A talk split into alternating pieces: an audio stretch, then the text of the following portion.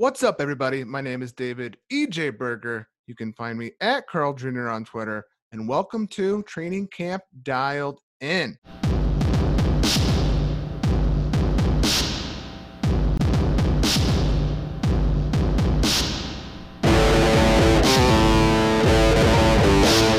I'll be featuring phone calls with NFL writers and reporters from the actual sidelines of camp, getting their firsthand accounts of the action from a fantasy perspective. This is the place to be all month long, as I'm bringing you three to four shows per week filled with football knowledge that's going to help your team win your leagues this season. So you need to subscribe to the Fantasy Authority feed, the exclusive home of the super short run, super niche, and super essential podcast for the month of August. And we are back.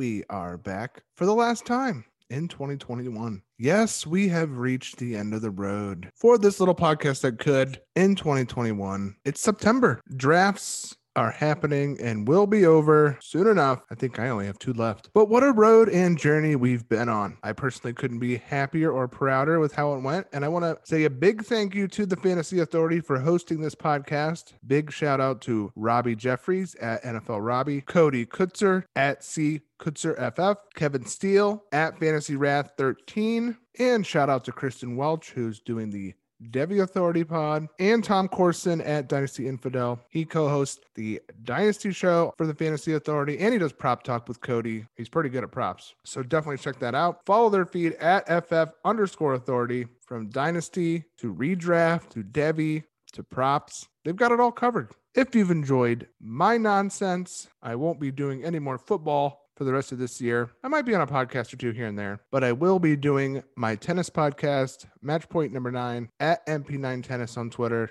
Check that out. Tennis runs through November. So if you're looking for some action during the week while you're waiting for those weekend kickoffs, check us out. I'll have some free plays for you. What a month this has been. Don't worry, we are going to finish strong. The season finale, you need to bring it home in an over the top way so people come back for next season. And I'm doing just that because I'm talking about a team with players you're drafting early and often, and that is the Buffalo Bills. That's right, we're all Bills Mafia these days, but we do have some questions that need answered. Well, guess what? I got you covered. I dialed up Matt Parrino. He's the Buffalo Bills beat reporter for Syracuse.com, and he hosts Shout the Buffalo Football Podcast, which you can find anywhere you get your podcasts. This guy knows this team in and out. You can find him at Matt Parrino on Twitter, and he's about to deliver the definitive guide to the 2021 Buffalo Bills. What are we waiting for? Let's bring him on. Ladies and gentlemen, Matt Parrino. Hello, Matt. Yep. How are you? Good, man. How are you? I'm good. I'm good. First and foremost, thank you for joining me once again. I'm excited to chat about this Bills team. In fact, it's kind of funny thinking back over the last couple of years of us talking. The expectations for this team and especially this offense just keep growing. This year, it's obviously at a fever pitch. Uh, before we hop into the fantasy stuff, uh, and it's not totally unrelated, but how is the atmosphere around this team in training camp slash preseason now compared to the early days of Josh Allen? Bills fans are notorious for their support even during the worst of times. So I would say the excitement level is obviously different because it's like a different caliber of team, of course, but they've always kind of come out and shown support. The big the big deal is is that they weren't able to be in the building last year because of COVID. So there was like 6,500 fans at each of the home playoff games, and it was great. It was uh it was an experience, but what it's going to be like in about 10 days now when the Bills host the Steelers. I mean, I would if you're in driving distance, I always tell people, I've been telling people the last couple months, find a way to get a ticket to that game and even if you don't get a ticket, come for the party before and after because it's going to be quite an event in Buffalo that day. Awesome stuff. And uh, Bills Mafia is ever growing as uh, fantasy gamers are putting in their applications to join because they have a lot of guys on their teams and their rosters. So let's talk about this offense as a whole and use last year as a reference to show just how big of a leap this team took. The Bills offense went from 23rd in total points scored in 2019 to second in the league last year. I mean, nine points from being the top team. They also made the leap from 24th in total yards to second as well. And they did so by dialing up the pass and dialing slowing down the run. They ran 71% of their plays out of 11 personnel, third in passing yards, and 20th in rushing yards. The Bills also famously throw whenever they want, and they finished the regular season with the highest first down pass rate in all situations at 61%. They already came out throwing in Josh Allen's limited preseason action, hitting Gabriel Davis for a TD. From what you've seen in camp and preseason, what should we expect from this offense as a whole in 2021? Will it be pass, pass, pass, and pass some more again? Or is there something else going on behind the scenes that maybe we need to know about? It's going to be more of the same. I mean, when you have the talent that the Bills do at receiver, that's what you're kind of going to lean on. And it was it was kind of a surprise. They signed Jacob Hollister in the offseason to be kind of a competition for Dawson Knox, who's the incumbent starter at tight end. And they released him after what I thought was a decent camp. He was hurt a little bit, had a g- nice game with like three catches for 50 yards against the Bears in the second preseason game. And they decided to move on for whatever reason. Uh, it's still kind of sitting a little bit weird. We don't have su- like a lot of details on why that was. They signed a tight end, uh, Kahale Warring, uh, just a former third round pick, just now before we got on uh, to their practice squad.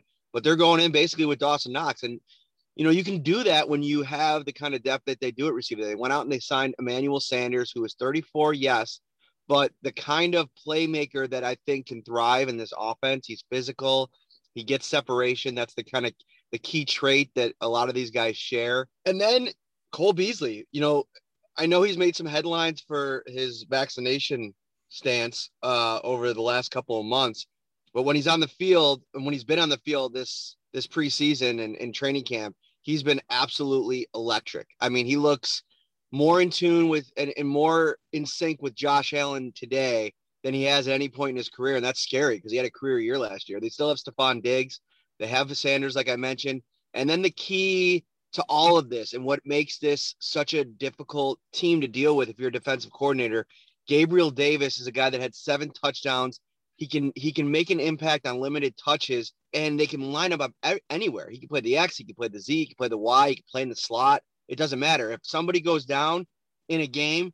Gabriel Davis is just going to step up into that role, whatever it is, and they they find ways to use them even when everybody's healthy. So they they go really deep. They got a kid in Isaiah McKenzie who I think is um, going to be Cole Beasley's replacement when he finally you know moves on. He's shifty. He's a great slot player. He can uh, he's going to be their kick and punt returner as well. So they just have so much talent on this offense, and that just means more big days for Josh Allen. Well, let's talk about Josh Allen next. He had a breakout year last year. He had over 100 more attempts and 1,500 more yards than the year before, while still being valuable from a rushing standpoint, adding in eight TDs on the ground. Your review of him last year gave me the confidence to draft him in multiple leagues. So thank you, Matt. Uh, I couldn't have been happier. How has Josh looked? And was that a peak year in 2021? Or is the ceiling for him a bit unknown? Because let's be real, the, the dude can flat out play. I mean, if he puts up the kind of numbers that he put up last year consistently over his career, career, he's going to go to the Hall of Fame.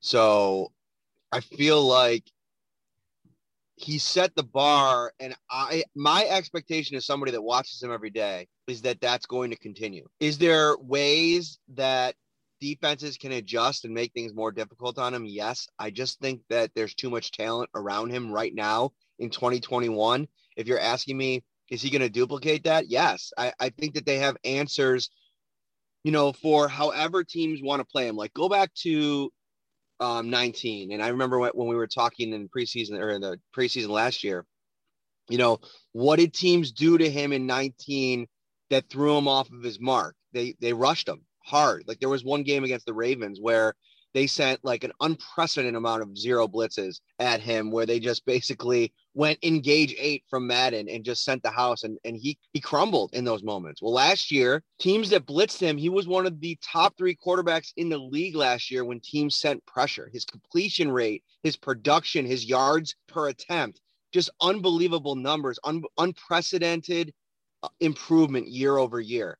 And so I think those are the kinds of things that you see the adjustments as an organization from Brian Daboll, the play caller, Ken Dorsey's heavily involved as the quarterback's coach, and then Josh. I really think that they're kind of they've been one step ahead of it. So I'm sure that they're planning for teams to attack them in a different way and coming up with the the kind of chess moves to answer them.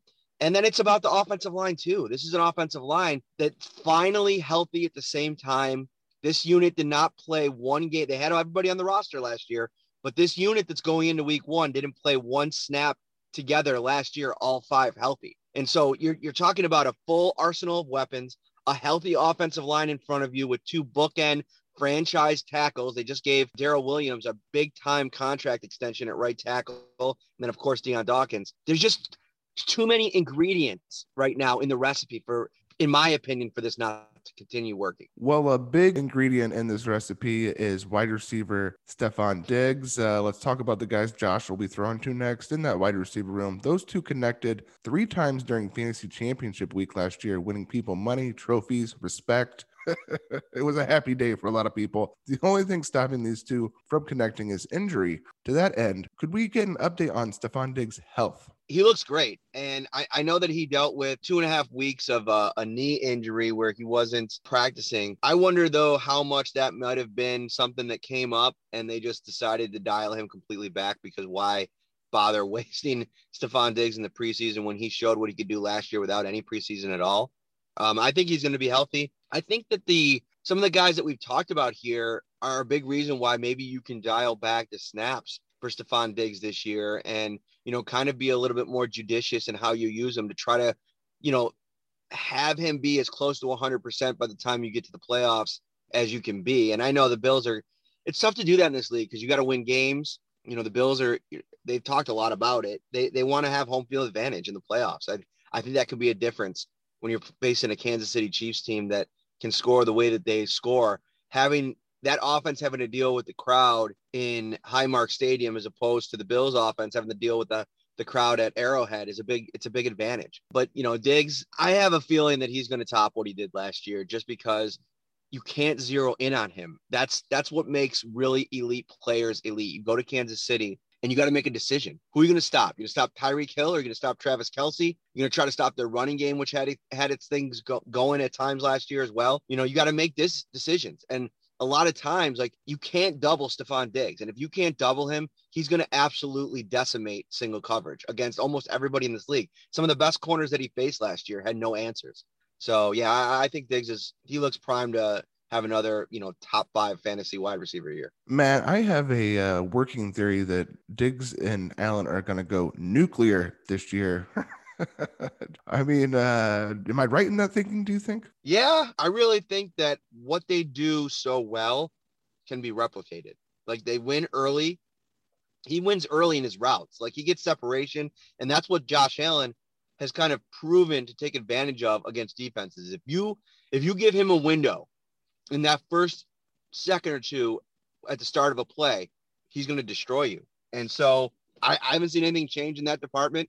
This Bills defense, they're better. They're going to have a better pass rush. I think that they have one of the better secondaries in the NFL, pound for pound. I mean, you're talking about Tre'Davious White and All Pro, Micah Hyde and Jordan Poyer, one of the most disrespected safety duos in the league. And so I think you watch them all training camp long, and this defense that you know had some upgrades at the at the point of attack on the defensive line they were getting pressure most days when they were running 11 on 11 and it just didn't matter because there's too many options for allen in that short and intermediate passing game. And then when he dials it up down the field it's like they lull you to sleep a little bit. You saw it in the preseason 15 straight passes. A lot of it was bang bang like right at the start of the play. Like locate find find the gap in the defense attack it and let the playmakers do work after the play. And that's a tough that's a tough thing to deal with if you're defense I don't care how good you are because you know the offense has that advantage once the ball is in the playmaker's hands. You got to tackle well. You got to be able to keep up with their up tempo approach. And so yeah, I I think it's going to be uh, much of the same, like I mentioned. Incredible insights, Matt. Thank you so much. Uh, after Diggs is where we need some help. You've mentioned Cole Beasley, and his role seems pretty well defined in this offense. Uh, but could you help us out with Emmanuel Sanders and Gabriel Davis? It's a pass heavy team. These guys might pop. You mentioned McKenzie. How do you see this room playing out on the field in terms of uh, a hierarchy or who's going to get more targets? McKenzie, he only really answers the equation if there's an injury, like to Beasley, like most of all. When uh, Beasley was hurt late last year, he didn't play week 17. McKenzie had six grabs for 60 yards, two touchdowns, and then he ran back a punt for a touchdown. So the problem for him is he's just behind arguably the best slot receiver in the league. So, you know, he's probably not somebody that I draft at all you know, I, I would definitely like target him in a dynasty league because I think he's going to be the he's like kind of the heir apparent to Cole Beasley in this offense. After you you look at Diggs, who's obviously going to be the number one, I think Sanders and, and Gabriel Davis. I don't know if either of them can be relied upon to be ki- consistent producers, just because I think there's at the end of the day, as, as talented as this offense is and as much stats as they put up, there's only so many balls to go around. And when you talk about the target share for Beasley and Diggs, there's just I feel like there's probably room for one other guy every week, depending on the game plan, and that could be a, any combination of things. It could be a big big week for Manuel Sanders. It could be a big week for Gabriel Davis. It could be a big week for Dawson Knox, who is really just the only tight end now on this roster that's probably going to get significant playing time. And so, you know, when you had those kind of three, eh, I don't know who to, who I could probably trust. I would I probably wouldn't trust them, and I probably wouldn't draft them. But other than that, I mean, you're talking about Josh Allen, Stefon Diggs, and Cole Beasley. I mean, those are definite targets in my opinion. If you're if you're in a one year fantasy draft. Great stuff, Matt. Uh, the running back room in Buffalo continues to be led by a two man show with Devin Singletary and Zach Moss. Drafters have planted their flags on both players and who they prefer. But who should they prefer, Matt? Who's looked better in camp and how do you see this room breaking down? When we were entering camp, I probably would have just said don't draft either of them because they're it's such a a, a room by committee. And I think the addition of Matt Breida is really interesting. I think that he's going to get some some game day actives because of his speed element and how they're going to choose to play that against opposing defenses. I think Singletary and Moss are are similar in a lot of ways, but from what I've seen in camp, I, I, I'm I'm heavily leaning towards Devin Singletary as the guy that has the chance to break out and maybe be the lead back of the group he's just a little bit more electric. He's looked dynamic. He, he's looked explosive. He's running with a much more determined mindset. I think a guy like him with his talent, with his ability in a phone booth, you know, that's been kind of his calling card as, since his rookie year. Sometimes guys like that dance around too much and they and they don't like just find a hole and hit it. And I, I feel like he's doing a better job of that. He's had, I don't know, I have to look at the numbers, but I think he's had like maybe seven or eight carries um, or seven or eight touches altogether, including catches this preseason. He's got two touchdowns, and he's just he's making something out of very little, and that's something that in this offense as a running back you have to do because they're not going to get a lot of carries. The, the Bills throw the ball all over the field. They come out, they'll throw 15 times in a row to start a game, which is not a great like uh, way for a running back to get involved in a game. But I think that Devin Singletary has learned that to be a part of this offense and to be impactful, he's got to make the most of his touches. So I think that he's done a good job of showcasing some of that this year. And I still think there's there's room for Zach Moss. He's only entering his second year. Like, don't let me. I'm not trying to downplay him. I just think that this is a year where it's not for the developing pieces as much as it's going to be for the guys that can come in and make things happen when the ball's in their hands. And Singletary's done that in the preseason and camp. So we're giving Singletary a slight edge as we head to draft day. Uh, many people will be drafting today, tomorrow, and the weekend. So this is valuable information. Thank you, Matt. Rounding to the finish in the tight end room, Dawson Knox, as you mentioned, he's the guy right now, and he established himself as the top tight end here last year. Allen did look for him. I, I hit him on DFS a few times, and he, he gets in the end zone. What can uh, you tell us about Knox's August? Uh, and could we obviously? It seems like he's in line for an uptick in targets. Yeah. See, the big thing with Dawson Knox has been the drops, and he's he's spent his entire offseason really just stressing, you know, the, his hands and everything that he's done training wise. He went out to Josh Allen or to California to work one on one with Josh Allen for a month. He went to tight end university to study with Greg Kittle and uh, Travis Kelce and Greg Olsen um, you know, learning how to read film and, you know, conceptually, like, you know, how to, you know, make himself more available for Josh Allen quicker. And then also just like his hands, like he's, he hired a vision, a vision specialist uh, where they basically like do all these things, different things with like electronics and like ping pong balls and tennis balls. They have machines and he just constantly. Uh, I saw that uh, uh, Odell Beckham Jr. was working with the same guy for a, for a stretch as well. It's just to try to get your, you know, uh, your sensors firing in different ways. And you know, he's this is a, a former quarterback turned tight end. He didn't play a ton at Ole Miss in terms of getting targets at Ole Miss, I should say. He played quite a bit, but in, a, in an offense with DK Metcalf and AJ Brown, he just wasn't seeing the ball a ton. And so that's been the problem with Knox. So now it's about, you know, can he turn some really good pockets of production into more of a consistent, you know, expectation for him. And he had his final nine games last year, he had five touchdown catches. In three playoff games, he had two. Can he bring that over? Can he not have any of those big time drops that maybe put him in the doghouse? He had one in training camp that was, I'm telling you, David, it was one of the worst drops I've ever seen. He was wide open, streaking down the middle of the field. The ball hit him right in the hands. No DB linebacker was anywhere near him, and he just muffed it and dropped it. And it was it was brutal. Those are the kind of moments that are gonna like any type of momentum he develops. Those are the kind of moments that are just going to you know cause or create doubt. And so if he can put some of that stuff in the past, he's got the athletic traits, man. This guy gets separation as a tight end against cornerbacks. They line him up wide when they go spread. He can do everything. He's just got to catch the ball. And if he can do that, he's a super sleeper if he can if he can get some consistency in this offense. Matt, this is why we are here. We're here to hear the inside stuff, and I think the vision specialist qualifies as such. Uh, simply incredible, Matt. Thank you so much uh, once again. All right, Matt, I have one final question, but it's a bit of a toughie. I'm going to make you put yourself out there. What is your boldest fantasy prediction for the Buffalo Bills in 2021? Ooh, that's a good question. I've kind of dropped a couple, I guess. I mean, Singletary probably would have been my like the bold one.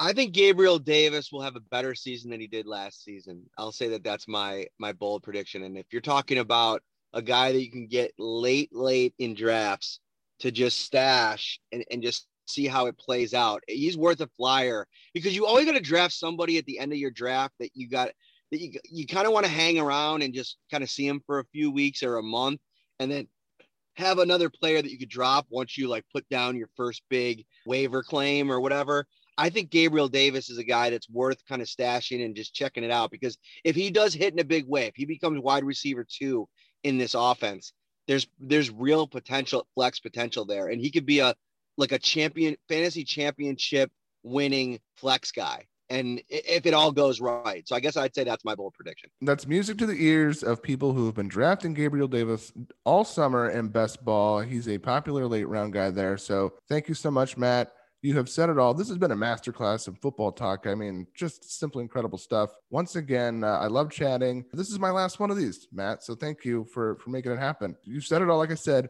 where can people find all your stuff? Well, thanks for having me, man. I'm, I'm so glad we got this in. I apologize. It's my fourth year on the beat here, and it's amazing how how much more your schedule fills up. But I've really enjoyed these over the years. You do a great job. It's a great service to bring the beat to to your fantasy listeners. Shout Buffalo Bills football podcast. If you want to get locked in on the Bills, that's the best place to do it. Myself, my my co-host Ryan Talbot, we go live before and after every game.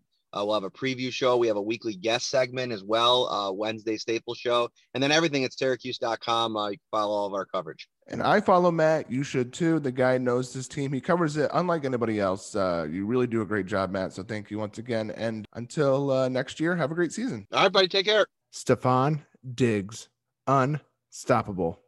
You are now dialed in. See you next year.